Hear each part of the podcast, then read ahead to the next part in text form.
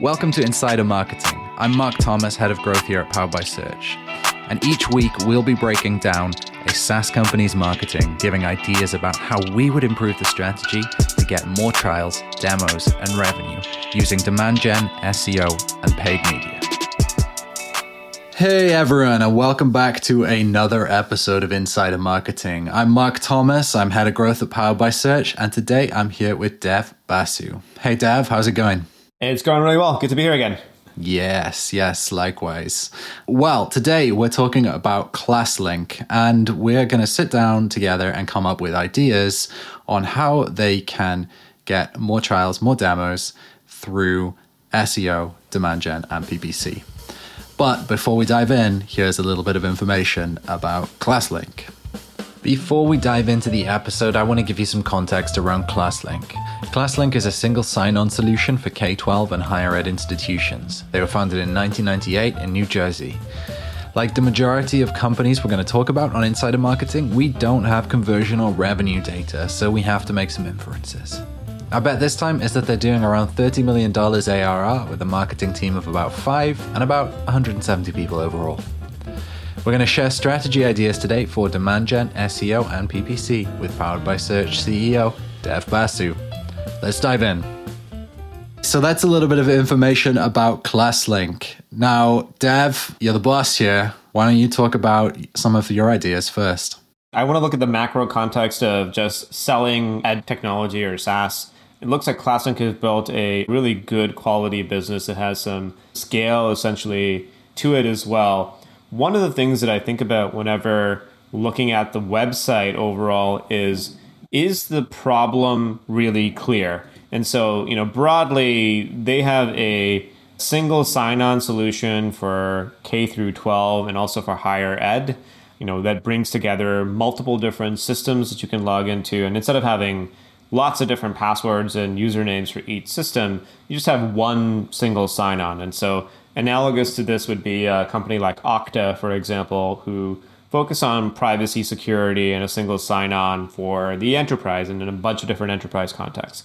Um, so, they pair that, that single sign on solution, which they call Launchpad, along with an analytics suite that helps folks within the K through 12 and higher ed tech systems. These are primarily like the administrators, the IT folks, and the, the educators themselves learn how students, who are the end user in this case, and the other end user is, a, is usually an educator or a teacher, how are they using this technology to be able to essentially create a way which is seamless for both the educator and also for the student as well? Now, that problem, I think, is not elegantly explained in most edtech websites as I think through that. And when we think about ClassLink, they adopt this process where you know they're talking about a solution like Launchpad or Analytics or File Access, OneSync, Roster Server. These are some of the names that they've essentially given to their products.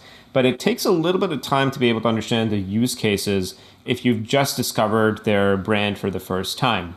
Um, and they kind of lead with their homepage slogan of ClassLink 101 an introduction to access, analytics, and identity management for education leaders, and then the call to action is learn more. One of the things I tweeted out recently, Marc, was that a website's got to answer four questions uh, in the first five to 10 seconds of someone landing on their site. I don't know how many tabs you have open on your screen right now. I think I have like 15 or 20 tabs. And so every new tab is taking away attention. You know, attention is scarce. And so the four questions are why am I here? What is this website about? How does this website or how does this service or platform work? And then what am I supposed to be doing next? And then, you know, if you don't answer those four questions in a very apparent way, uh, for someone who's a new to your brand visitor, it makes it much, much more difficult for them to engage and dive deeper into the site. And so as I look through it, for those people who don't know who ClassLink is, and maybe, you know, we're living under a rock over here because they're so darn well known for their audience that they actually do look for, you know, they're just like on the education space, for example, if you've heard of a platform called Blackboard, it becomes a branded search. Launchpad is similar in many ways, but that doesn't mean that you couldn't work even better together by fine tuning some of the positioning and the messaging to be able to take people who don't know who they are, get them into their world, and then finally get them to raise their hand and want to learn more. Wow, you just mentioning Blackboard there has sent me back about 15 years to a a more confusing time uh, being in university using Blackboard. Uh, pretty wild. Uh, actually, you know what, Dev? Um, you, you mentioned something there that I think is really interesting. So, we work with a lot of companies who sell products to non technical audiences. So, although we do obviously work with all sorts of different people, many of our clients are selling technology solutions to people who aren't necessarily interested in technology solutions. They're interested in doing their job more efficiently or you know more productively right? So this is one of those cases you know we do we work with a lot of developer focused products also. But this is one of those cases where the product is mostly targeted at like CTOs technology service managers inside K12 schools right so it makes sense not to sugarcoat the kind of tech talk the language used in the way that we would normally recommend that someone does. Now, that said, the homepage does fall into the kind of pretty standard trap, which is that it talks about the benefits of the solution without linking those benefits to any kind of tangible pain that someone might be feeling. So, on the one hand, you've got, hey, it's okay to use this technical language but then they've also branded that technical language which actually abstracts the kind of the readability of the copy entirely. It makes it actually quite hard to know what classlink does unless as you said maybe we have been living under a rock and they're like the market leader for this specific thing. And then further it actually it takes away all of the pain that someone might feel and basically says oh, don't worry about that. We'll talk about the benefits of our product right? Now I think that's a pretty um, that's a, that's an open goal for most SaaS companies is to say here's my here's your pain here's my solution here's how my solution is going to benefit you and take away your pain. So I spend a lot of my time with our clients thinking about okay how do we take the positioning work that we've done with them how do we take that and turn it into stuff like copy or how do we take that and we you know we make it clear for anyone picking up this kind of a landing page or picking up a, a set of ads that these are the messages that align to customer pain points and to do that i use a framework of pain implication solution and benefit so what I would recommend that ClassLink do is take a step back and create a set of value propositions that link to their positioning. Their positioning is pretty clear. They are trying to solve the problem specifically for IT kind of solutions managers or CTOs, depending on what kind of school, for K 12 schools, right? The way that they're doing that is not necessarily clear. So they need to kind of clarify that some. But then they need to make it clear exactly how their features align to that positioning. So what I would do is I would come up with for each one of their kind of their main pains that they're solving. I would go, okay, what's the pain? What is the implication of that pain? How do we solve that pain? And then what does it look like for our customers after we've solved that pain for them? And how do we summarize that neatly into a value proposition? It's like a one sentence uh, statement. Then I would go to their landing page. This homepage is a big opportunity. And I would say, okay, does each piece of copy on this money page, this big money page, correspond to one of those four to five value props in a way that communicates positioning clearly. Because that gives us the opportunity to speak directly to our customers with a clear message that aligns to their pain and says how we're going to solve it. I think like that's probably one of the biggest opportunities here. How do you feel about that? I think that you're right on the money with that. And while you were chatting, I was just looking up sort of this idea of you know, how well known are they? And well, I can tell you that Launchpad is searched about 368,000 times per month um, in the United States. And if we think about that and even some of their brand name ClassLink, that's searched about 550,000 times. So it's very clear that this is kind of on the same level as when Marc, you and I were back in our university days thinking about that login experience with Blackboard, right? You didn't look for university learning management system. You just looked at like Blackboard, right? And going through that. But I think that that shouldn't detract from the fact that just because you're well known to most people in your audience most of the time that you should have messaging that just assumes that you are well known. That's, I think, where the benefit of uh, when we think about SEO or paid media, for example, for people who raise their hand and want to have a chat with you, um, the positioning work and the messaging that you're talking about, Marc, makes complete sense. And additionally, I think that there are use cases built around the site that could benefit them. It's a small amount of work for a very large impact as well. On their About Us page, they talk about how their their mission is to remove barriers between students and impactful education content. Educators, students, administrators, IT staff, and even parents use their solution to ensure learning opportunities are never lost and that schools thrive. Now, what we'd look at that is go, look, often when we're looking at a new SaaS business that's interested in potentially working with us, we often see like, okay, so you're you've kind of got a line or two about who you serve, who those stakeholders basically are. Where are the pages on your website that someone can go, I am a parent. What do I need to know about ClassLink? Or I am an IT admin.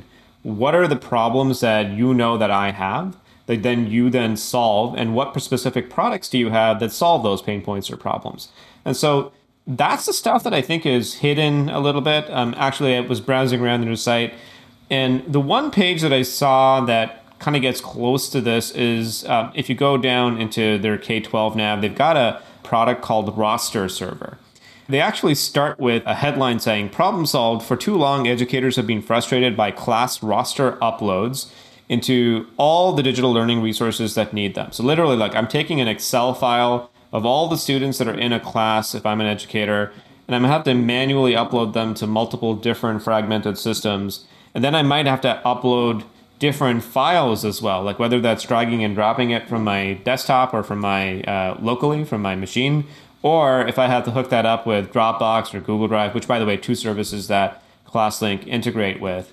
This is the first page on the website that I've seen that includes a before ClassLink and after ClassLink for uh, individual user type. Like I am in curriculum or instruction, or I'm a technology director, I'm a teacher, and I'm a student. Now, if they took that one very key section of their site and applied that similar experience site wide, um, oh man, like I think that even if it's not necessarily just about new business acquisition, if they ran a a customer satisfaction survey or an NPS tool, they just find that their website becomes so much more useful to the people that they seek to serve. Yeah, I actually really like this section and I hadn't seen it before you pointed it out there.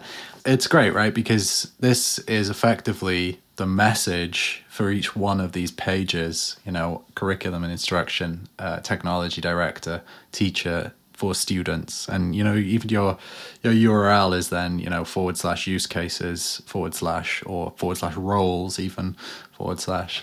And i think that makes a lot of sense.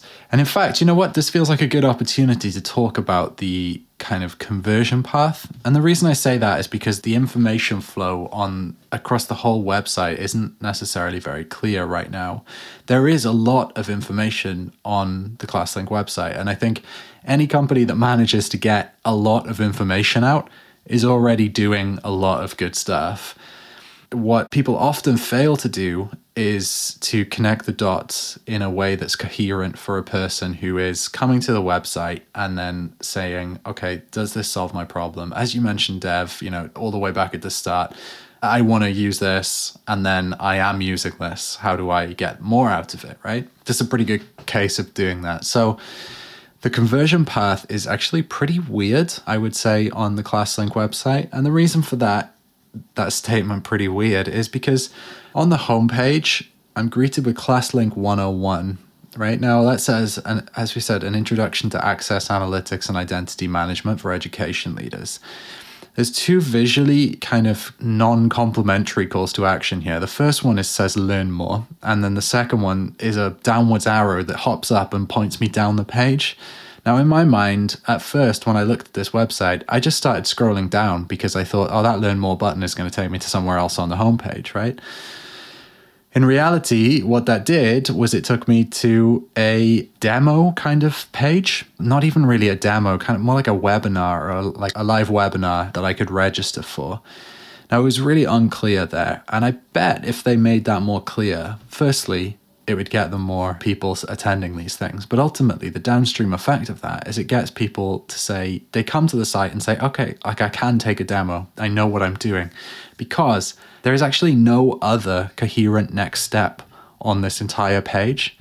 The only other thing I could possibly do is click read more on the case studies or click contact us in the nav bar. But that generic contact us, people often feel turned off by that because they think they're going to have to fill out a contact form, which is, you know, you fill out a contact form on the internet. Often it goes to a generic inbox and you never hear back from them. I think there's some really good opportunities there to sort of think, hey, what's the user journey or what's the visitor journey? How can I convert more prospects into MQLs or SQLs and ultimately opportunities and customers? Yeah, right on. I think that your comments about sort of the customer journey are spot on. Like there's a bit of friction on the website that I think that if they were to streamline, they just get again two stakeholders getting the success that they really want. Like if you are already a ClassLink customer, um, you know, like having them go to help docs. Like as an example, I, you're you're talking about technical users. One thing that we would think about is if you are a student or if you are a teacher or an educator, for example, and you have role pages for those, well, it would probably make sense to also include a little calibrated call to action saying, already a ClassLink customer or user, here are our latest help docs, right? And it's just a link to your help doc section that helps you figure out how to integrate the 6,000 different apps that they basically integrate with. But you would probably not want to do that for what we call a check signer. So if you're like the head of a district board and you're not going to be the person actually going in and, and, using the platform or integrating it, you probably don't need a link to help docs because would be of no value essentially to you. But adding in features or pulling in pieces of the website, like they've got a great analytics platform, which talks about a couple of key outcomes that educators and districts actually care about. One of the things that we saw that was really neat was not only the number of active sessions, so these are students who are logging in to consume curriculum, but the average time per module consumption. Meaning, like, if I'm a student and I'm learning something about my maths class, how long am I actually watching that video or interacting with that module of educational content? And that is a telltale sign, obviously, of, of student engagement, which is something that you know folks really care about. I think every stakeholder that they they're in service to cares about that. Similarly, I think on the IT side, really amping up the privacy components and how they reduce human error and risk and have good security trails and audit logs, bringing all that all together so you effectively showcase information that matters, that boosting conversion. The other things to think about related to that is that you can actually start using customer centric messaging in your calibrated call to actions. So instead of, you know, book a demo or learn more or contact us, which are generic call to actions, a calibrated call to action would simply be something like see it in action, right? And, and it's referring to the component of the platform that you're looking at, right? Or if it's an analytics suite, and let's say that in your demo, you actually are able to one of the, the factors that i noticed that is important to them under their case studies is uh, the enrollment size. So, and they've got a brilliant case studies library. You know, you can go in and see how the school district of Janesville has 10,000, you know, students enrolled. And then there's like Fulton County schools where in Georgia they've got 94,000 enrolled. Well, I would imagine that the the needs of a school district that's got almost 100,000 students is different than the needs of someone who's got 5,000 students. And so there might be a benefit over there to talk about sort of the scalability or extensibility of the solution that an IT admin would absolutely care about, but maybe a teacher wouldn't care about because a teacher is really concerned with their group of students that they're in charge of essentially of, of educating, right? And so these are some of the I would say higher level macro things before we even go into a discussion about channels like SEO or paid or any of that type of stuff. We always start with like assuming that we are able to bring the best quality ideal customer profile to your website, what would they do next? Because most conversions are actually not lost because of poor quality traffic. It's often because websites are confusing and people just don't know what to do next when they've got 15 tabs open on their browser. Yeah, definitely. And, you know, uh, for example, as well, it's not even 100% clear what the business model is here. There's no sort of pricing page, which you would sort of expect because this is an enterprise style product, um, and it's going to be sales driven, if I'm not wrong. Um, which, you know, obviously that means that you have to be more clear about the call to action. You have to be clear about what people should do in order to get to the next step in the process. You mentioned about the case studies page. I think it's such um, such a strong library of content. There's so much stuff there, and those are not just kind of light case studies. These case studies are fairly related to pain points. In fact, I would argue that this is the best content on the website. The reason for that is a case study is like probably mid to low funnel. If you're looking at case studies, you're look at you're interested in what other people like you are doing to solve problems. And you might not quite be ready, but you might be getting to the point where you're ready to buy, right? Or ready to consider a solution. So, case studies are a really important way to help people go down the buyer journey. Now, there's some things that they could do here to actually further that kind of idea. One thing that they could do is to start linking between pieces of text uh, that are related to features on their case studies pages and the product pages themselves. Now, if I say, for example, there's one that I'm looking at here quick cards, uh, making a single sign on even easier for younger students from Leon County Schools, Florida. Now, their solution section here features exactly what ClassLink did for these guys in this school. Now, but the solution text itself doesn't actually link to anywhere that someone can find out more about that. How what does it look like? How do I use that? It just asks schedule a demo. Now, again, this is an opportunity to keep people on site longer, improve rankings because it's internal linking, but also to help people to say, okay, that is for me. Now I definitely want to book a demo. I've seen it in action. The demo close rate will also improve once users are more informed about the product features and the benefits and how those solve pain points. Yeah, I think that's solid in terms of the case studies. And kudos to the ClassLink team for just building out a great resources library. Know we had a quick look at the case studies, a blog, the webinar section. You know, I think those are the prime, we call it educate and motivate. So educational assets that help someone not only know what you're doing, but how you help them. And what's really interesting about the case studies pages that uh, one of the ones that I saw was a school that got their website and their intranet hacked and it was held by um, because of ransomware. And so that just immediately, even just browsing through the the site, that seems like a use case that an administrator would really care about, which is the security and prevention of being hacked or for and then being held obviously at ransom, right? Where all your stakeholders, the parents, the teachers, the students are now unable to log in. So you kind of grind your entire operation to a halt if that ended up happening you know, that might just be a good use case page to say, even if you want to take an extract of all the case studies that do mention ransomware, put them out into a use case page, right? Of, you know, problems we solve. We, we help you prevent getting hacked. And quite literally, you know, are you worried about ransomware? And then you have a little bit of um, some context on the number of schools. Like we really are fans of stat based proof, so statistics based proof.